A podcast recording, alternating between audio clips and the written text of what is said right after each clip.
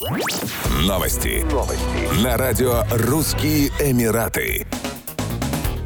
Министерство внутренних дел Кувейта приостановило выдачу рабочих и въездных виз, а также разрешений на работу для выходцев с Филиппин, якобы за нарушение положений Межгосударственного трудового соглашения. В настоящее время в Кувейте проживают и работают около 268 тысяч филиппинцев. Решение о введении ограничений было принято после того, как Филиппины приостановили отправку в Кувейт домработниц после того, как их гражданка погибла от рук кувейтского подростка. Чиновники филиппинских профсоюзов заявили в феврале, что планируют пересмотреть трудовое соглашение соглашение с Кувейтом, подписанное в 2018 году после ряда сообщений о злоупотреблениях в отношении филиппинских рабочих, особенно домашней прислуги. Кувейтское прогрессивное движение категорически отвергло идею создания Национального комитета по регулированию численности населения в стране, в том числе по сокращению числа мигрантов, а также осудило систему спонсорства, которая, по их мнению, ущемляет права иностранных работников.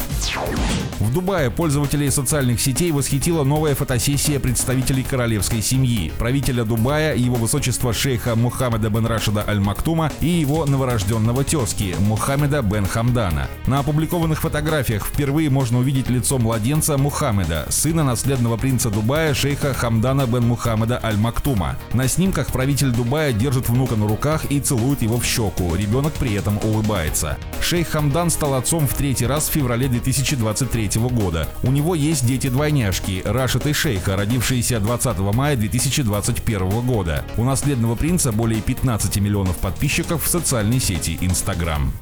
Еще больше новостей читайте на сайте RussianEmirates.com